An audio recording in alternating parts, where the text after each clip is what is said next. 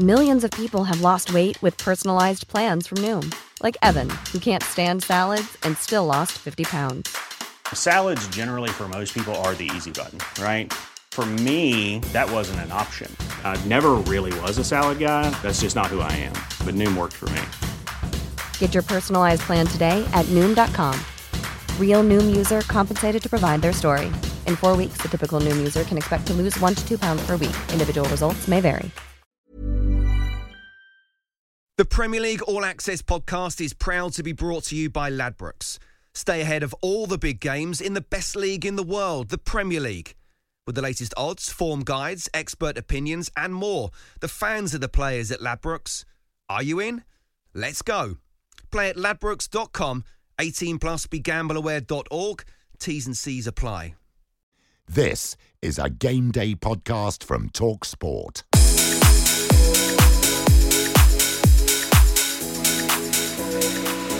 Hello, this is Sam Matterface, and welcome to the Game Day podcast from Talk Sport, where we look ahead to what will be a massive weekend in the Premier League uh, with the assistant editor of the Mirror, Darren Lewis, and Talk Sport football correspondent Alex Crook. After what has been a dramatic midweek, we'll look back at some of the huge stories that have happened in the Premier League and preview every single game. Ronaldo stood hands on hip, turned, glared at the bench, and he's glaring at Rangnick, who's not making eye contact with him and is stropping towards the near touchline. Now that will be a question. Instead of everyone talking to Rangnick about the game, it will be what did you say to Cristiano when he come off, and it will be the same. You know, it'll, it'll be all of that. That will be the agenda. Doherty's chested it down. Bergwijn! It's 2-2. Spurs have got a late equaliser with what surely is the last kick of the game. Bergwijn has smashed it home. Leicester couldn't hold out. So there can't be yet more twists here, can there? Kane has played it through. Bergwijn will get there. Bergwijn round the goalkeeper. Bergwijn to win it. He has done. That is absolutely extraordinary. Steven Bergwijn with two goals right at the end of the game. Well, kids, that's why you don't leave football matches early. There is no way that a train back home is better than seeing two late goals like that. I mean, the idea of, of being at a match and then that sort of drama unfolding in the last few seconds where you barely thought it was possible is something that you would love to be able to bottle but can't. But conversely, also, if you're on the other end of it, it is crippling, isn't it, Darren? It is. I mean, the Leicester fans were really giving it some stick to the Spurs fans. It's uh, it's happening again. It's happening again. And then they had the two punch knockout, really. Uh, but just to your initial point there, I've never really understood why. Listen, everybody understands why fans leave. It, they want to beat the traffic, they want to beat the rush, whatever else. But you would never go to a cinema and leave five or 10 minutes before the end, or the theatre leave five or 10 minutes before the end. But you'd go to a football match and basically think, oh, well, that's it. Five, I'll get the traffic. I'll find out the result on, I don't know, Twitter or whatever else. Teletext. It's crazy. Yeah. Well, that's too old for me. But I, yeah, I mean, uh, this is because Leicester were leading 2 1 going into the Premier League game Wednesday night late on, and then 95th and 97th minute goals from Steven Bergwijn turned the tide. I mean, imagine being at a football match, Crook, and walking out before the big moment. I mean, that would be a disaster, wouldn't it? Have you ever ever done that? No, not me, Sam. Absolutely. I- I'm there till the bitter end, as you know.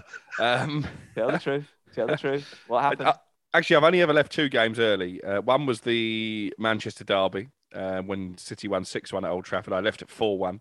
And by the time I got to the pub at the end of uh, Old Trafford, they were 6 1 down. And as you know, the second one was this season uh, when Cristiano Ronaldo scored that late, late goal against uh, Villarreal. I listened to that from the tram station, but that was my mate's fault because uh, he messed up his ticket, couldn't get in the ground. And having watched 89 minutes, I thought, well, I better go and find him now.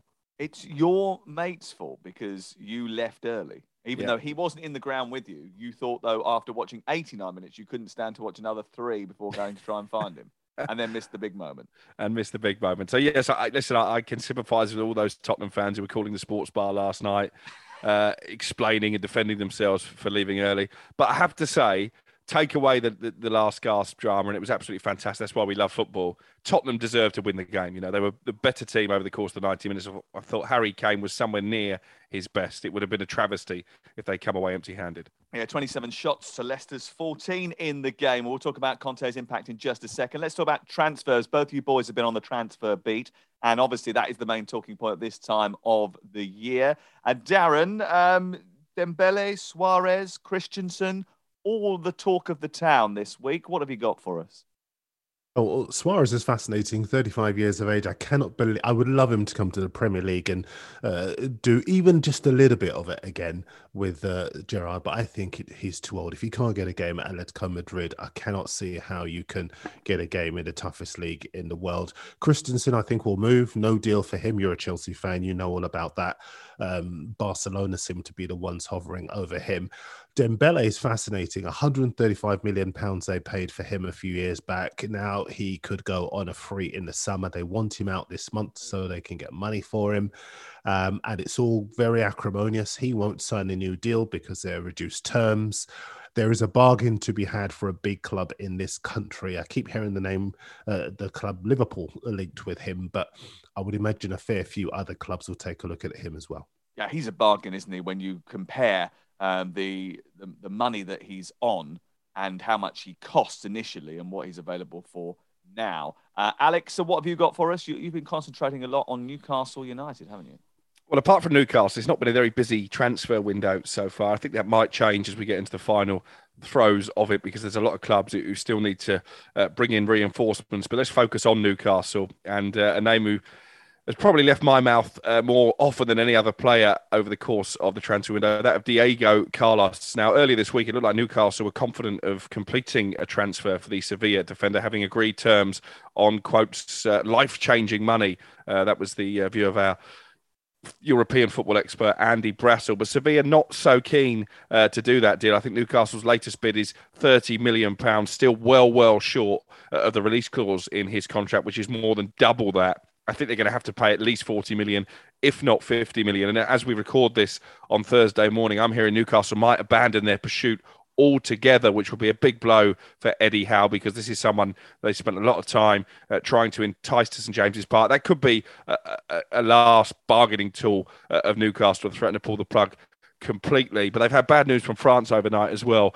Um, when it comes to this teenage sensation, Ugo Ekitike, 29 million pound the package that Newcastle have offered, but some very interesting quotes um, from the Rennes president saying that some of the bonuses included in that deal are quotes unrealistic, like winning the Champions League. And I do wonder, uh, is, is, this a problem for Newcastle? Because as we've mentioned time and again on this podcast, they haven't really got the structure above Eddie Howe right, and they are finding it hard to close out deals we'll have your best player. We're not going to give you any money for him now, but when we win the Champions League, we'll give you millions.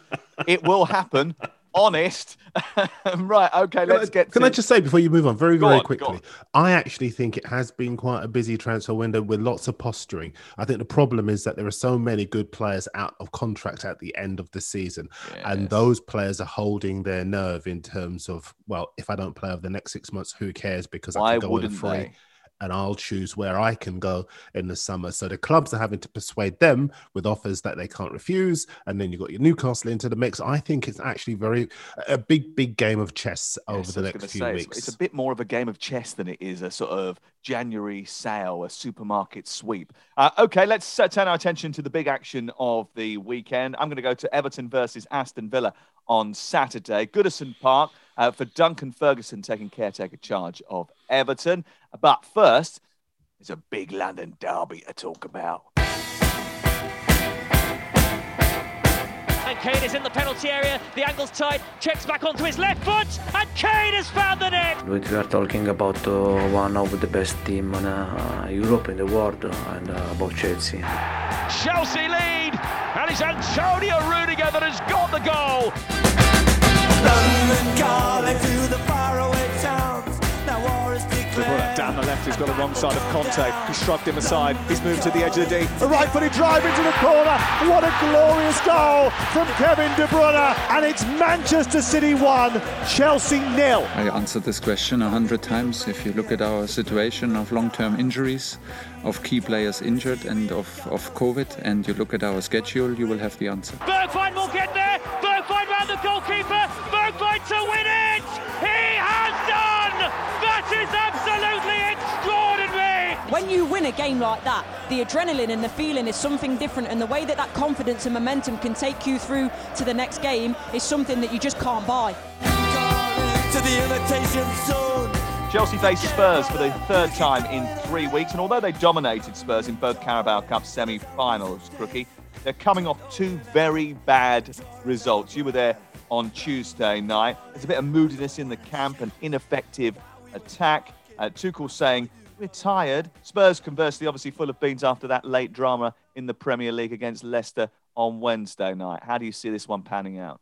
Well, first and foremost, I'm not buying the we're tired line. When you looked at the uh, number of players that Brighton had unavailable, it was pretty much a, a first 11, um, including their captain, Lewis Dunk. Chelsea, as we know, one of the richest clubs in the world. They've got a, a, squad as strong as anybody, arguably outside of Manchester City in the Premier League. So that's absolute nonsense. Yeah, but, but hold you... on, they've been working so hard, and they didn't have any games, you know, chalked off because of COVID, and they asked so nicely, and didn't get it. I love the mood music, by the way. Uh, but you mentioned moodiness, and that was my overarching takeaway uh, from that game at the Amex. Right from the off, actually, Thomas Tuchel, very disgruntled on the touchline, very animated as he always is. But a couple of times he actually turned his back on the play. He, he was so frustrated with his team. Hakim Ziyech didn't celebrate the goal, which was odd. Uh, and in fact, I had to uh, do a double take, as did the Chelsea fans in the away end, to make sure it had gone the right side of the post, uh, as opposed to side netting, just because of that reaction. Lukaku cut a very forlorn figure up front. Even Mason Mount, who obviously was left out uh, of the previous game, to me, didn't look at his best. So I think it's a very unhappy Chelsea camp. You've got the Christensen situation that Darren's already alluded to, Rudiger as well, uh, with his contract coming to an end at the end of the season. And if you look at the situation, I, I think in league terms, in terms of number of points off the top spot, Thomas Tuchel's in an almost identical situation to where Frank Lampard was when he lost his job. Of course, he's won the Champions League in between, so that will buy him some time. But didn't I send you that on Monday? You did. Um, but we know Roman Abramovich is not the most patient of chairmen, and something something is wrong at Chelsea. And, and, maybe Darren's got a view on this, but I think Thomas Tuchel, just looking at his body language and his demeanour and the way he has been in post-match interviews of late, I think when things are not going well, he could actually be quite a negative influence in the dressing room. Well, he's had that situation before, hasn't he, Darren? I mean, if you go back to his time uh, at Borussia Dortmund and at PSG, one of his big issues was falling out with people. And when he turned up at Chelsea a year ago, one of the things he said was that he needed to learn from those experiences. Has he? Mm. Well, it's a really good question because these are grown men who should be able to take criticism, but sometimes he, uh, Tuchel can be too honest. And I think certainly his body language when Ziyech misplaced that pass that could have set Lukaku free in the game against City at the weekend. He jumped out of his seat too cool. He punched the air. He's screaming. He was scowling. And then after the match, he criticized the entire attack. He said that Lukaku had to be part of the ammunition, if you like. He couldn't just stay up top and wait for the ball. Um, and I just think some of these criticisms are very near the knuckle. You don't tend to get them from the top clubs, the really big clubs. But then Chelsea are a big club themselves. Um, so yeah, right I think about there is something in what, what he said, saying. though, wasn't he? I mean, he, he, was right about Lukaku. Lukaku Listen. did not look as if he was connecting the play. His touches were poor. He he's, he's, he was actually not furious with Ziyech even though he has been previously uh, for that mm, effort. He was actually furious about the I pass. That he, but well, I spoke to him after the game. He was pretty much. He actually said to me these words: "If you're going to pass to the player," and he was talking about Lukaku passing to Ziyech, actually pass to the player. Well, Sam Wallace's question in the tele in the written press conference was clipped up and posted on social media. Anyone, anyone can find it here uh, on the internet, and Sam started off by talking about Lukaku, and Tuchel interrupted him and he said, No, no, no. I criticized the whole of the attack not just Lukaku. He talked about the fact that Pulisic was too indecisive, taking three or four touches on the ball well, on that right hand side, but he could have delivered it very quickly. Ziyech, when Lukaku had his big moment and presented Ziyech from the rebound with an open goal, he couldn't take it. And of course, that misplaced pass as well. So I think it is the whole of the Chelsea attack that needs to look at itself. Um, but I do think, oh, listen, I, I, do take a point with Lukaku in so much as he's a hundred million pound striker. He hasn't had a transformative effect. Um, they do they are too easy to play against when he plays at the moment, and they're much more fluid with multiple points of attack when he doesn't play, and they've got to work out how to change that. Yeah, well, looking at Tammy Abraham's stats from Italy, he's got 15 goals uh, this season for club and country, and he's playing in a team that are certainly not as well connected and creating as many chances as Chelsea. And people might be scratching their head thinking, hold on a second, it, it did, was it really a 70 million pound upgrade to bring in Lukaku? I, am not entirely sure uh, that it was. Um, did the North London derby postponement give Spurs a little bit more time to get themselves rested and recuperated for their midweek game? And will that have an effect going into Sunday's match? Because traditionally they do not very well against Chelsea, Crook. I mean, in fact, Chelsea have won eight of the last 10 meetings.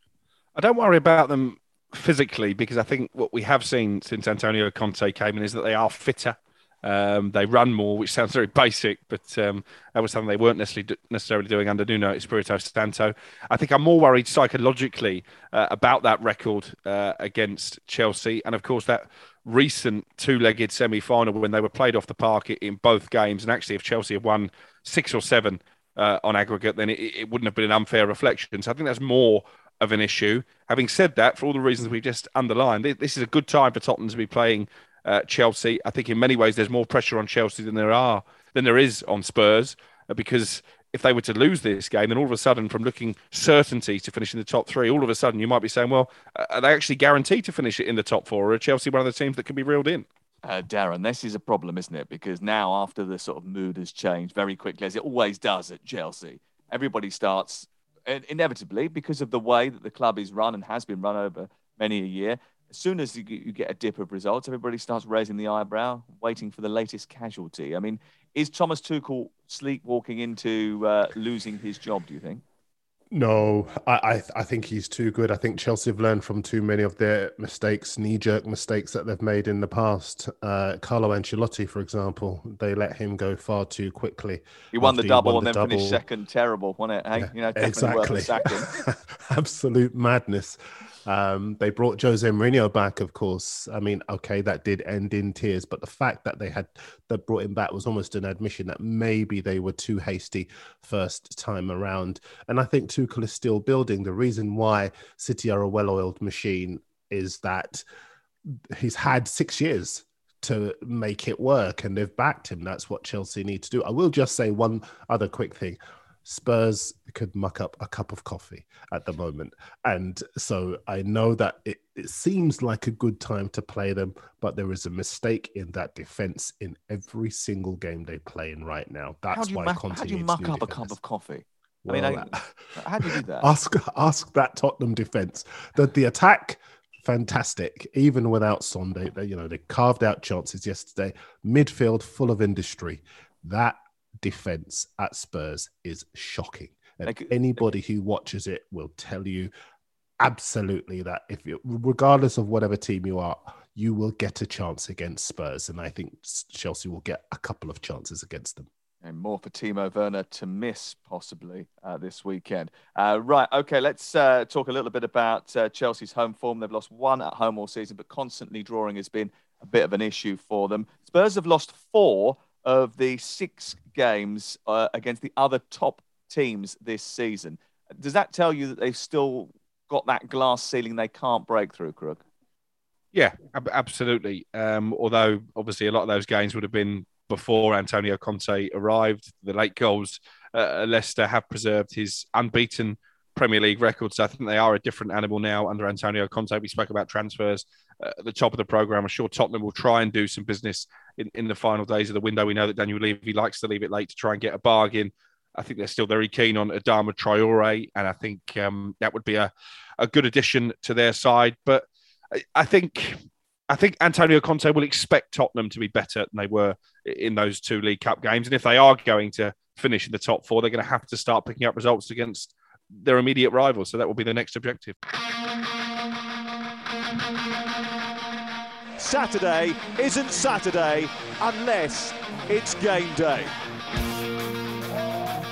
Rafa Benitez has been sacked as manager of Everton. Duncan Ferguson at Goodison appointed as caretaker manager. It's Philip Coutinho has equalised in front of the Holte End. You cannot write this this. We've come here for a reason, and, and the reason is to try and be as successful as we can. Tees it up for Rafinha!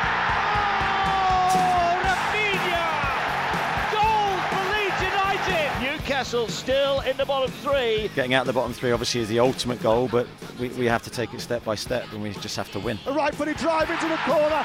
What a glorious goal from Kevin De Bruyne. They are setting a pace that no one else can match at the moment. Armando Broja, Southampton's top scorer, wheels away in celebration. Thrills and spills as ever on game day on Talk Sport.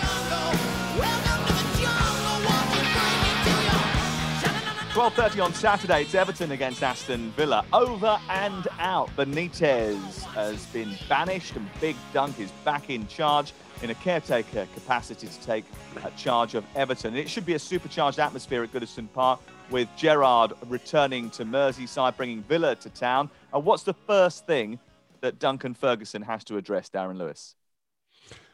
Um, unity. He needs to get all the players together, get them all focused, um, work out a plan that works for the team. Not just tub thump. There is a misconception that he's just all about clenching his fist and doing the old William Wallace. I mean, I think as far as he is concerned, he's got a good footballing brain, and I think he needs to make sure that the players know their job, keep it simple, and go out there and get three points. And even if they don't get the three points, go out there with a performance of commitment because we haven't seen that for far too long from players in an Everton shirt. And what he needs to do is stop the team leaking goals, Crookie, doesn't he? Because they've conceded 13 in the last five home games.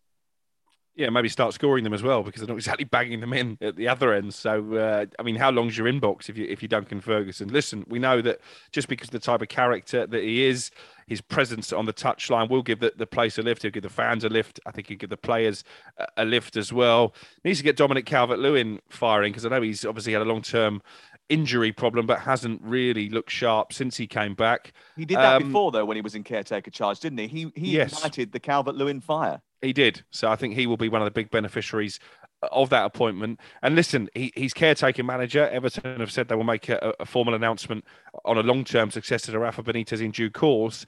As I understand it, Duncan Ferguson is part of those conversations. You know, if he does well this time round, I think he might well keep the job at least until the end of the season. Well, he has to be, doesn't he, Darren? Because ultimately, everybody else has turned them down. Roberto Martinez was one of their main targets. He's not going to be able to get out of his Belgium contract. It doesn't appear. And why would he want to not go to the World Cup in Qatar? It was always something that when actually Crookie first raised it with me, I thought, oh, I'm not entirely sure that that uh, will happen. Uh, uh, they could turn to Wayne Rooney, and that chatter has started to get louder over the last couple of days, hasn't it? Yes, it has. Just to go back to Martinez, I, I, I always thought that was madness. Um, he was the first manager Moshiri sacked. Uh, he couldn't get a, a Belgium side with De Bruyne and Hazard at their peak to the European Championship title.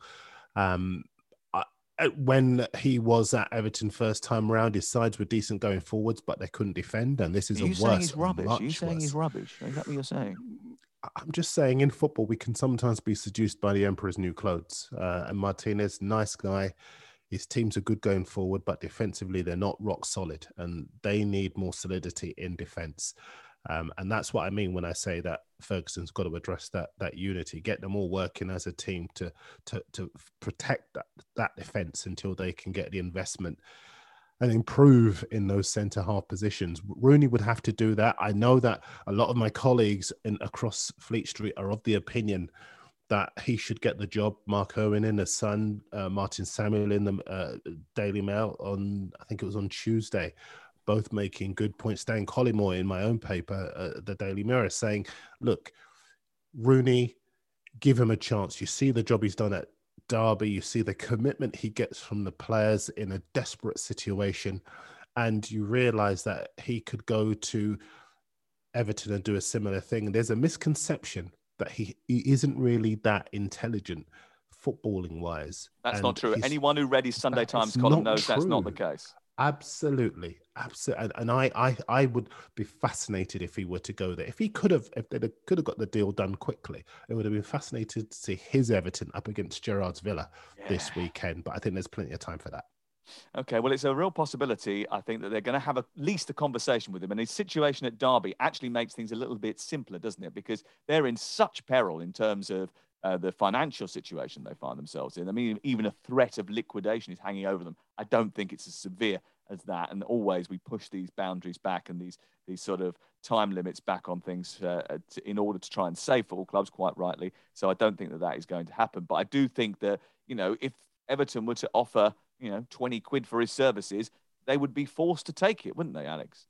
You took the words out of my mouth. If they offered, I was going to say 30 quid and a, a packet of pork scratchings, but you get the gist. I mean, the administrators there are literally selling everything that isn't tied down. Graeme Shinnie went for £30,000 um, to Wigan over the weekend. It's a desperate situation, one that uh, I think even the government now probably need to step in because this is happening to too many clubs. They're not the only team at the wrong end of the championship in peril. I was at Reading in midweek. They are absolutely on their uppers as well. Andy Carroll playing for a grand a week and they're not even able to re-register him because of a spending embargo. I think that's the only reason they've not sacked their manager because actually they wouldn't get it past the EFL um, spending plan that's been put in place. So championship clubs really feeling the pinch as a result of the pandemic.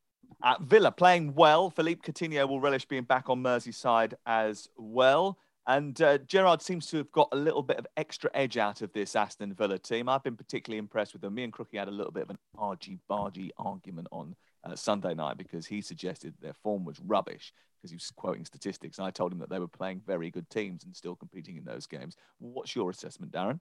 I'm with you actually. Um, I, I, saw them play. I've seen them play most of their games actually, and even in defeat against City, they really did uh, go down fighting. They showed them too much respect early on, but as the game wore on, they grew in confidence. And I think, you know, in general terms, I've felt for a long time that football needs fresh ideas in terms of our manager. For, for too many years we've been seeing the same managers recycled again and again. And that's why I'm so excited by the idea of Rooney. And I'm excited by Gerrard at Villa Park as well. And I'm surprised Newcastle didn't go for Gerrard as well, because if you bring him in, you attract good players to the football club. And that's what he's done with uh, Coutinho. And that's why this Suarez stuff swirling around is so fascinating as well. But they play now with, you know, they puff their chests out as a team. Villa, they go forward, the fullbacks bomb forward, the, in the final third. They show commitment right to the end, and that's how they managed to get that draw with United the other day. Um, I think Villa look good, and with better better players, and he will continue to evolve that side uh, over the next sort of eighteen months or so. They could be a force to be reckoned with. Saturday at three o'clock is Manchester United against. Oh, let me just back out of that.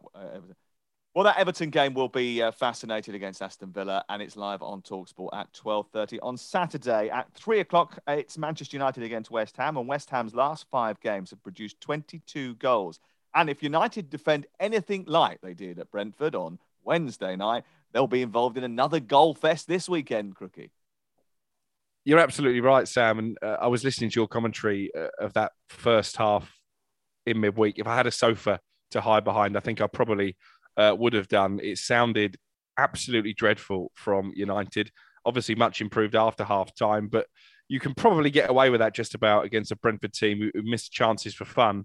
Don't think you can do that against West Ham United. And if you look at their head to head meeting so far this season, United fortunate to win the reverse meeting at London Stadium uh, when Mark Noble was brought on to take a penalty that he subsequently failed to score from. And in the League Cup, West Ham deserving of their victory. This is a huge game for Manchester United because they still haven't really produced a, a consistent 90 minute performance of the type of control, uh, which is the word that Ralf Rangnick likes to use uh, in his tenure. And it's a big game in terms of the, the top four as well because that they have points to make up.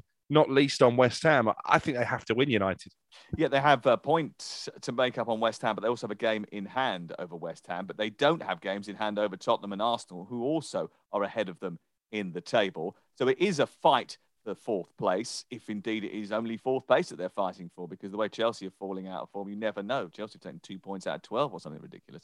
Um, so there's, there's every chance that there are things that are up for grabs. They need to start performing, they need to start putting points on the board. They've actually only lost one of the 12 games that Ralf Rangnick has been in charge of, although it doesn't really feel like that because of the mood rubbish. around the whole place has been quite downbeat. And I, I, I was a little bit surprised, actually, and Andy Townsend mentioned it quite harshly in commentary with the behavior of Cristiano Ronaldo on Wednesday night. Because after giving a big interview in which he said, Follow my lead and everything will be okay, young people listen to me, he then went and stropped off the pitch after being substituted, with Manchester United 2 0 up and trying to protect their lead and ensuring that they're trying to get all three points in the game. And I don't think it was a particularly good look.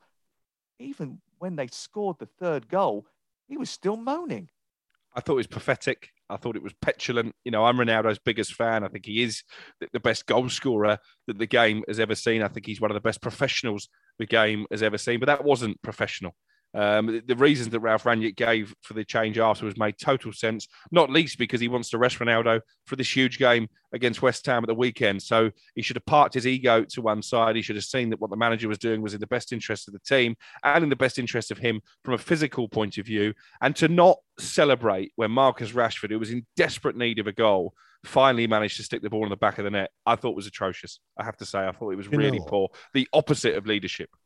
Do you know what? I, I think what Ronaldo did in those minutes gave grist to the mill for every person who felt that despite his goals, he's holding Man United back because he wanted to make it about him mm. rather than about the team.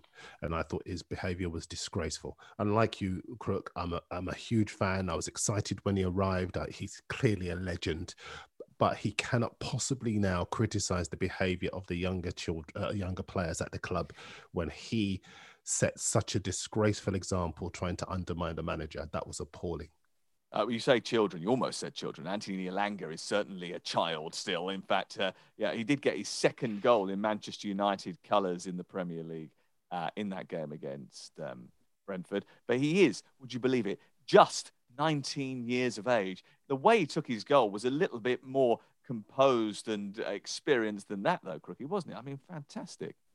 Yeah, and the ball in from Fred as well, who probably has been Delicious. one of the success stories, Fred, uh, under Ralf Rangnick. I think he has uh, managed to improve since that the interim manager came in. But yeah, I like Elanga. I liked his performance against Aston Villa. Okay, he missed one decent chance, but he gets himself in position to miss that chance. Did you say it was a really composed finish? Not not convinced by the goalkeeping from uh, Jonas Lössl. I know you're a bit suspect of him as well, but it was what Manchester United needed just to steady the nerves. And then for the next 20 minutes, they really took control of the game and, and played well. And, and listen, the one thing that will uh, get the fans on side of any manager is bringing through youth, one of our own. And um, certainly to, the fact he's put his faith in Elanga, I think, is a big tick in the in the Rangnick box. Uh, West Ham two clean sheets in 13 league games. They do concede goals, so we might see quite a few of them uh, in this game on Saturday afternoon. They are a real threat from set pieces, and you wouldn't trust Manchester United from set pieces, especially after the way Brentford caused chaos by tossing long balls into the box from wide positions. By the way, the created chances not just from long balls into the box. They they cut Manchester United apart with some brilliant counter-attacking football as well. So you know, beware as to what happens on Saturday afternoon. Um, over hundred corners now, Darren, for uh, Manchester United this season, and they haven't scored from one. Maybe they need a set piece coach. What do you reckon? Yeah, maybe they do. I think they're going to be sorely tested by uh, the height and the accuracy in the West Ham team. Uh, West Ham a lot, won four of their last five, and they'll benefit from having a free week, given mm. that the United played, as we know, last night. Um, and I think that might send the points in their favour. I'm not convinced of United's uh, that United are back after that uh, win against Brentford. Uh, Brentford they had many chances to score, blew them, and allowed United in through the back door. And by the end, I think the score was unrepresentative of the balance between the two sides. But I think if West Ham get chances, they'll put them away.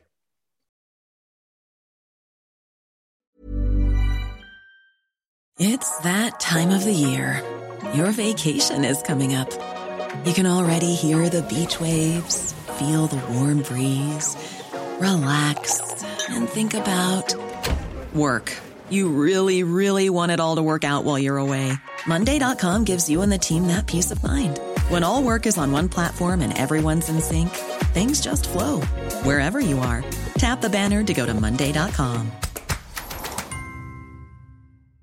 Quality sleep is essential. That's why the Sleep Number Smart Bed is designed for your ever evolving sleep needs. Need a bed that's firmer or softer on either side? Helps you sleep at a comfortable temperature? Sleep Number Smart Beds let you individualize your comfort so you sleep better together. JD Power ranks Sleep Number number 1 in customer satisfaction with mattresses purchased in-store. And now, save 50% on the Sleep Number limited edition Smart Bed for a limited time. For JD Power 2023 award information, visit jdpower.com/awards. Only at a Sleep Number store or sleepnumber.com. The Premier League All Access podcast is proud to be brought to you by Ladbrokes. There's a lot more to those 90 minutes than what goes down on the pitch. With the latest odds, form guides, and expert opinions, you'll know the score with Ladbrokes. Odds update on Talk Sport with Ladbrokes. Are you in? Let's go. Play at ladbrokes.com, 18 plus, begambleaware.org. T's and C's apply.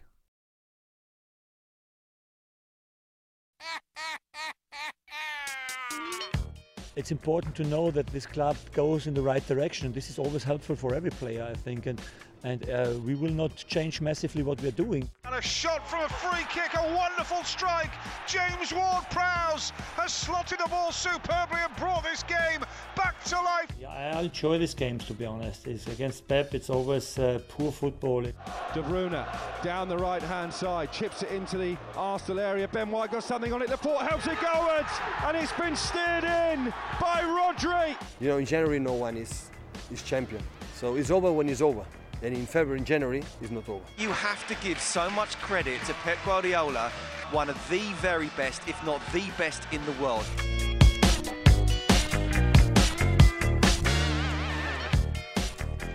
Five thirty on Saturday, Southampton against Manchester City, and City's march towards a fourth Premier League title in five years continued at the weekend with a 12th victory in a row over Chelsea. Um, they had one or two tussles on the south coast with Saints Crookie. His home form has picked up actually.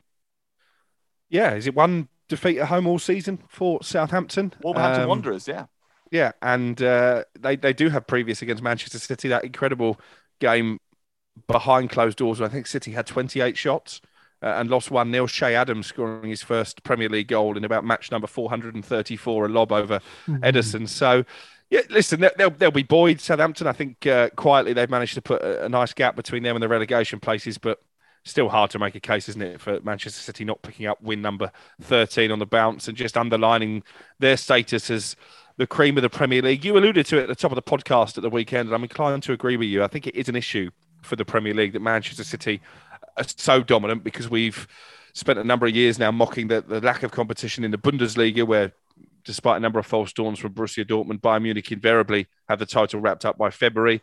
Paris Saint Germain, I know they had a wobble uh, last season when they didn't win the French league. They're going to win it a canter this year. And I do fear that at the top end of the Premier League, in terms of the gap between City and the rest, it's becoming very uncompetitive. That's not great for the product. I told you, this is what I said on Saturday lunchtime. I got absolutely killed for it. But uh, ultimately, if the title is decided on January the 15th, I know Liverpool's still got a say in it, um, then I don't think the league is in a great place. And the other challenges have got to come to the party. Otherwise, you are in danger of becoming the Bundesliga, which is dull. And it's dull because nobody else wins it apart from Bayern Munich. And you don't want to get in that situation. Four of the last five seasons are going to end up being Manchester City titles. And we've had one proper title race in that period. Um, uh, just a quick word on uh, what's going to happen at the weekend. Do you think we'll see Pep Guardiola come onto the pitch afterwards, Darren, and uh, pat uh, Nathan Redmond on the back and start telling him how great he is and uh, he should do that more often or something. He loves to do that, doesn't he? He loves a little bit of patronising after the event. You know, oh, they're yeah. so good, they're so good, they're yeah. so good. Wonderful team, wonderful team, brilliant team, brilliant, brilliant. Yeah, but we beat you 4 0.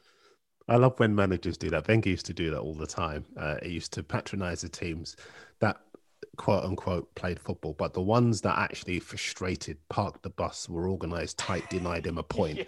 yes, so. They don't want to play football. Only one team wanted to play football, Bolton. you know, and that's what Guardiola would be likely to do uh, to be at the weekend. It's quite interesting, actually. Uh, Southampton, one of only three teams to prevent City scoring this season in the Premier League. Who the are the others, others? Who are the others? Who are the others? Spurs, remarkably. Yeah. Crystal Palace. Ham, Oh, 40. Uh, yeah, Crystal Palace, sorry, because West Ham was in the um the EFL Cup. Um but yeah, Crystal Palace. So I mean, listen, all three of us are, are convinced um that I mean, even Jeremy, who's our producer today, uh, we're all convinced that City are going to win this fairly easily. But there have been freak results as far as they're concerned this season. And you, this is such an unpredictable league. I know you're talking about the predictability of it, but just when you get complacent, maybe you could get bitten on the bum uh, by a side that you least expect to do so. Right. Okay. Let's get to the coaching battle of our ages. Um, Bielsa versus Howe. Uh, Saturday, three o'clock, Leeds versus Newcastle. If Leeds play like they did on Sunday against West Ham, Newcastle are bang in trouble, aren't they? Because they don't have the relentless energy or the discipline to deal with that sort of force, Crook. Or the defence. Um, and that's why Eddie Howe has spent most of this window desperately trying to strengthen that back line. Of course, he's got Kieran Trippier, but it's in the centre of defence uh, where they're having real issues. And you're right, Leeds uh, full of energy in that victory against West Ham. Credit to, to Bielsa because they could have joined the, the growing list of clubs to get games postponed. But he said, no, we're going to play, even if I have to fill the bench with kids and, and, and hand kids their debuts as he did. It was a fantastic game, great advert for the Premier League. I actually fear for Newcastle this weekend. Um, I thought they beat Watford. I thought they beat Norwich earlier in the season. They managed to uh, throw away points from winning positions. I fancy Newcastle. Uh, based, based on what we've seen so far, as you said, I just don't think Newcastle uh, have the tempo and the energy to match Leeds if they're anywhere near the levels they were at London Stadium. That's bad news for Leeds. Uh, that's bad news for Newcastle as well. They've won just one of 20 matches this season. That is a startling statistic. They've won less games uh, than uh, uh, than Norwich City. Um, They've beaten the not... same number of Premier League sides as Cambridge United. Oh, it's uh, who've beaten them. It's not uh, Eddie Howe's fault, but I did mention on Sunday's podcast, Darren, that I thought the spectre of Benitez looming large now after being relieved of his duty at Goodison Park was going to become a problem. And you know, I think we barely published the podcast on Monday morning before social media was awash with with debate and discussion about the possibility of Benitez returning uh, in the summer. That's a backward step for me. Yeah, it's for me too. I think what we've seen with Benitez is that his methods are kind of out of step with the modern game. Yeah. Uh, when you look at the managers now who are managing to form a bond with their players, they're younger managers who don't see exile isolation as a way of being able to uh, address any kind of conflict with a player. They managed to take them under their wing, keep them on side. You look at the number of players at West Ham, for example, who don't get a regular first team game despite coming for big money. But whenever Moyes calls on them, they're ready to run for their lives. And I, I just, uh, uh Benitez just causes trouble wherever he goes. Um, as having said all of that, uh, Eddie Howe's under pressure. There's no way, two ways of dressing it up. His side are not defending well. I'm amazed that they, as a club, are targeting midfielders. That they're all right in midfield. They're not that bad up front. They're not great, but they're not that bad up front. They desperately need defenders, and they're giving silly offers for good players to clubs that would otherwise surrender their players and help them out.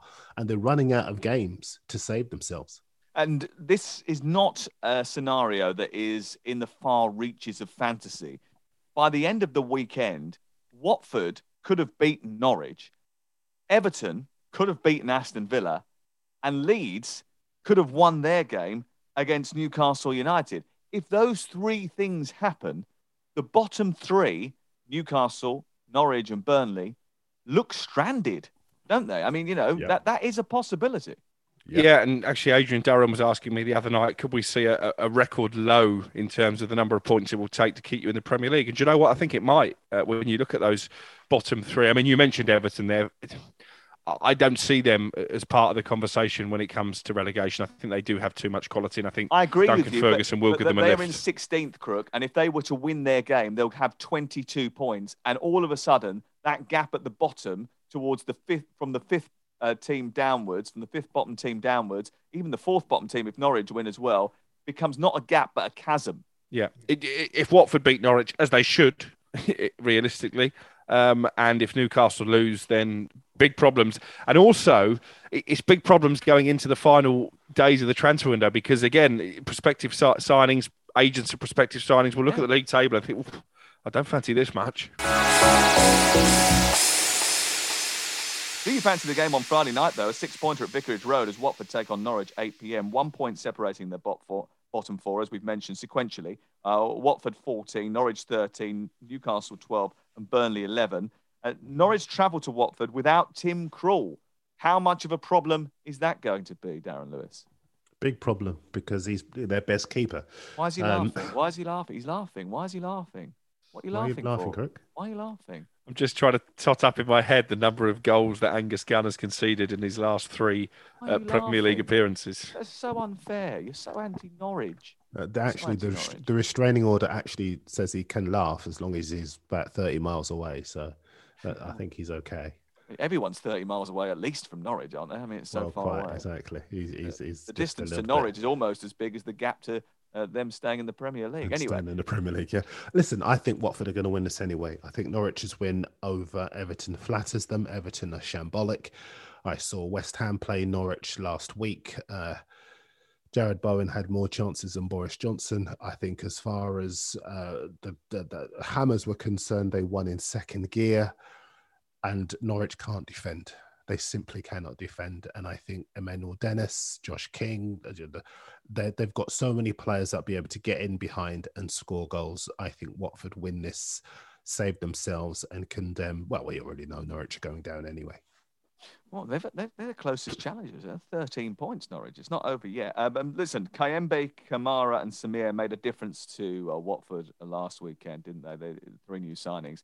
And actually, they restricted Newcastle United just one shot on target. I don't know if that says more about Newcastle than it does about Watford, but either way, you know, that was a really positive result for Claudio Ranieri to go up there and get a point, and you could see the sort of fierceness in his reaction to that. Um, all those three players have been working with a fitness coach to get up to speed. Norwich have scored 10 league goals all season.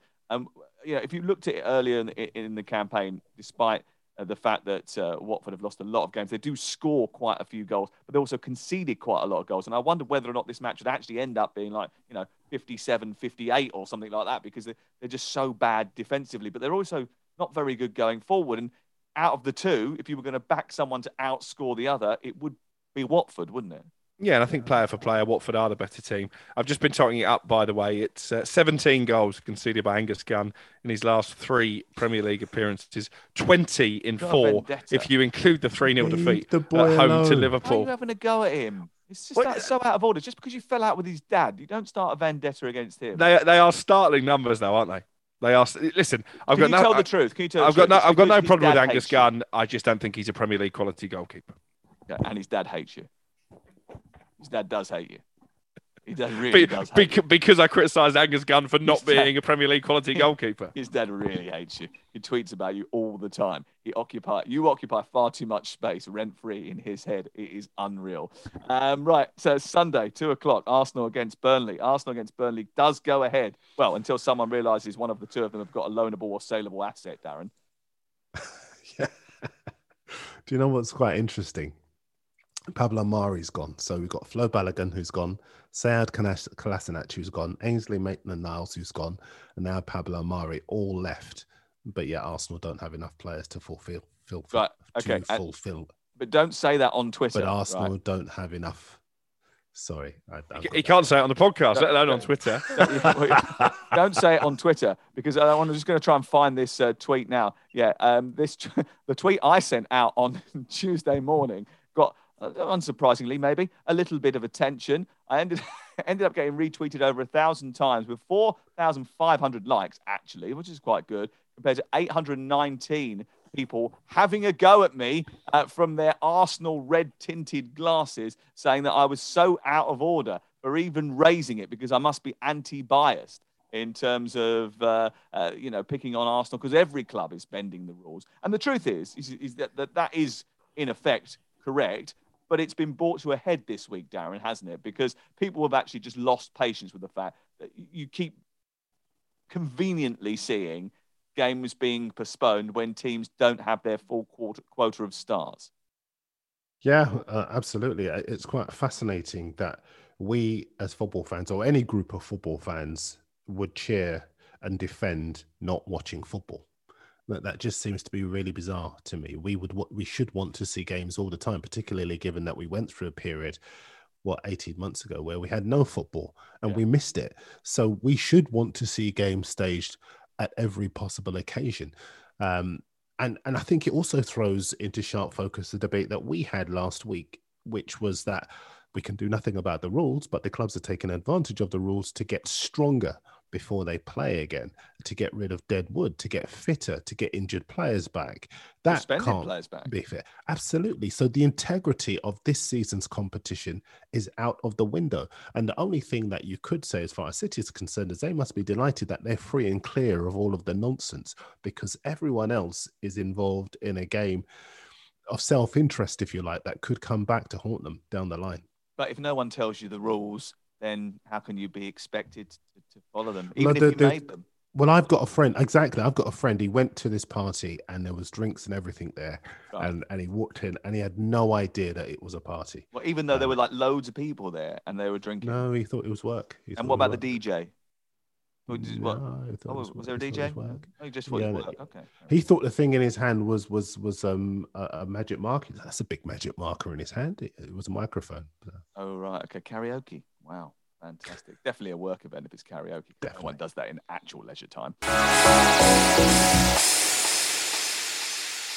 Sunday, two o'clock. It's Leicester against Brighton. Brighton draw more often than a toddler with a new pack of crayons. Six of their ten away games in the Premier League have finished all square. But this game depends on the reaction of the Leicester players. I think, Crook. Where do you get these puns from? Absolutely incredible. Do you know? I was watching you on Dancing on Ice uh, earlier this week. In They're preparation, analogies. They're in preparation for me not filling, puns, filling in puns, for you, and I thought, where, where where does he get this stuff from? Absolutely, He's a trained journalist, Darren. Will you believe that? absolutely incredible. Um, yeah, it's going to be difficult, I think, for, for Brendan Rodgers to pick the Leicester players up from their knees. When you, I think it was 94 minutes and 50 seconds, so 10 seconds officially left of five added minutes. They were still leading 2 1, ended up losing 3 2. That is a, a hammer blow psychologically. I think the positive is that Patson Daka showed that he could uh, fill the void left by Jamie Vardy. Uh, Maddison continuing his good form. But the negative clearly is that they still can't defend. They got all kinds of issues there. Castagna um, facing up to eight weeks on the sidelines. I think he's got his work to do, Brendan Rodgers, and it's, it's been a really difficult season. Actually, you can you can almost trace their decline back to that moment when that horrendous tackle went in on Fofana in the preseason friendly, and, and it's all gone r- wrong very quickly for Leicester since then.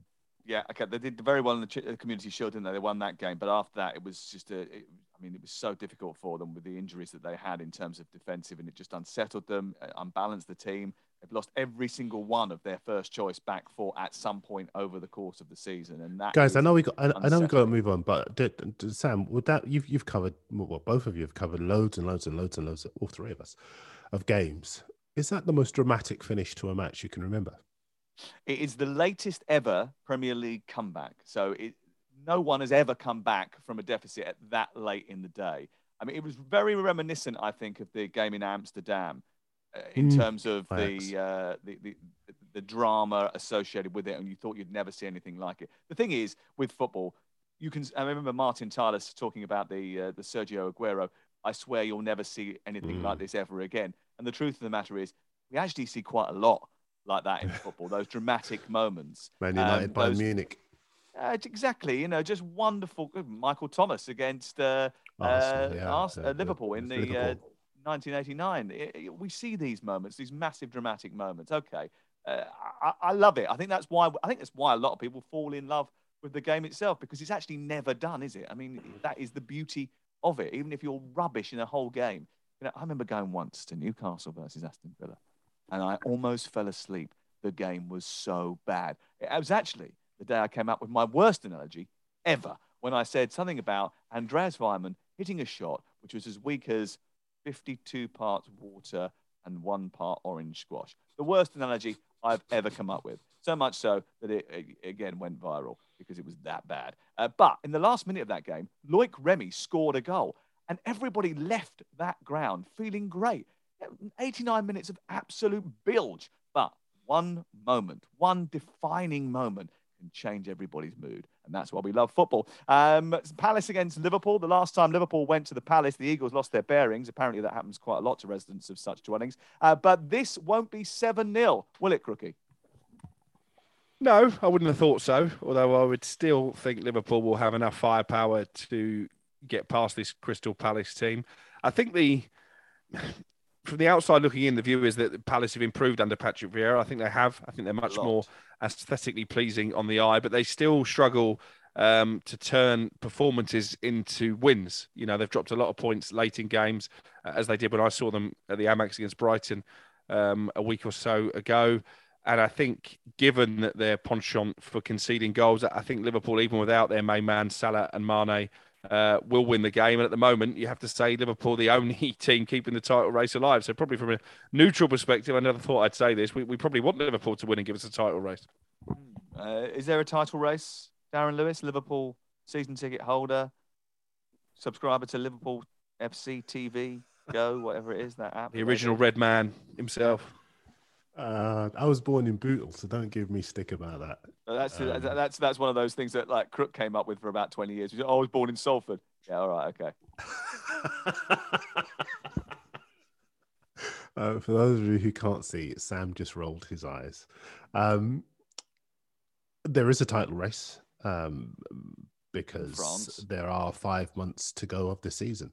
And um, you can't just take for granted. Listen, football history, we've seen so many good teams build up leads and then rival clubs whittle those leads down. Now, this is if you're if you're asking my opinion and my analysis that's my analysis i'm not going to foretell the future and tell you what's going to happen because i simply don't know none of us do but the fact is that you cannot we- none of us can sit here and say it's over liverpool chelsea everyone else might as well go and play golf. There, there, are still points to be won and 17 games to play. So i think as far as liverpool are concerned they will see it as an opportunity to have a go at trying to whittle down that lead and seeing if the Champions League, COVID, injury, suspensions, a loss of form might affect what is an outstanding Manchester City team. At the Anyone moment, Anyone got a pack of straws for Darren to clutch onto there? Oh, I'm absolutely clutching at the. Do you want to bet dinner I, on it? I am absolutely clutching at straws. Absolutely, I am. I'm not even going to lie about that. But the fact is that while there are points to be won, Liverpool will go for it. Hey, And while there's straws to be clutched at, you've got to try and grab them, haven't you? I mean, let's be honest about it. Um, No, uh, listen, Sat- no, no lying at all. No lies told. Saturday, three o'clock, Brentford versus Wolves. I think this will be a terrific game, uh, but it is the battle of the XG losers in action, isn't it? You know, Wolves should have 23 goals, but only have 17. Brentford should have 28 goals or more, but only have 25. And in fact, in the game against Manchester United, which they lost 3 1, by the way, 2.08 was their XG. Manchester United's was 2.06. It's funny, no one's really talking about Why are you falling Wanderers. asleep? Why are you falling asleep, Darren? Why are you falling asleep? Sorry, I was was that I wasn't. I wasn't honestly. You was. You were taking the I had out of something XG, in my weren't you? I had something in my eye. You're so. I mean, Crook, like, didn't you're about I? as Didn't I, progressive as a Tory grandee. You are. Get with the program. Crook, didn't I? didn't I have something in my eye, Crook? Uh, I'll take you. I'll take your word for it. I was actually looking at the league table and not your face because um, nobody's really talking about Wolves in terms of the, the European conversation. Certainly not in terms of the top four. But actually, if they were to win both their games in hand, they would be level on points uh, with West Ham. They're four behind Manchester United uh, with a game in hand, four behind Arsenal, and five behind Tottenham. I- I think it, it's gone under the radar, but Bruno Lage has done a really good job there because that was a, a football club that had lost its way uh, in the final weeks of Nuno Espirito Santo's reign. There was a lot of disenchantment of the football they were watching. Uh, a lot of the players weren't particularly happy with Nuno's methods towards the end of his tenure. He's got them. He's got them winning. He's got them difficult to, to play against. He's got them conceding only 15 goals this season. That's the second best defensive record behind Manchester City. I think he's done a tremendous job, Bruno Lage. Yeah, and if they do win their games in hand and Tottenham win their games in hand, they'll still only be seven points behind Antonio Conte's men. Uh, but it's all if, buts, and maybes, as football always is. Uh, gentlemen, thank you very much for your uh, contributions today. Appreciate it. Enjoyed uh, looking at your little faces. And um, I hope to uh, speak to you very, very soon. The Game Day podcast available via the Talksport app every week and downloadable on Spotify, on iTunes, and everything else. Uh, Darren, uh, have a good week. Appreciate You your too. time. Uh, Crooked, next time I see you, we'll be at Dancing on Ice together. You're going to come with me this week to learn the ropes, aren't you? Because you're going to do a little episode. How's it go? Du- du- du- No, no, no, no, no, no, no, don't do that. You get thrown out. By the way, just just let you know, right? I am concerned that you are going to get the show cancelled. So try and be on your best behaviour. Um, That's it from us. We're back on Eat Monday before morning. you leave. Eat before you leave, Crook. Don't eat the food there, please. Bring your own almond croissant. Um, we're back on Monday morning as we look back on all the weekend's Premier League action.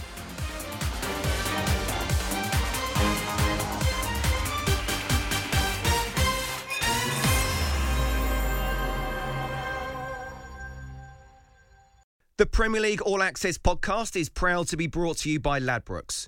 The latest odds, we set them. Form guides, we've got them. Expert opinions, we share them. The best fans in the world deserve the best. Be match day ready before the whistle blows with Ladbrokes. Odds update on Talk Sport with Ladbrokes. Are you in? Let's go.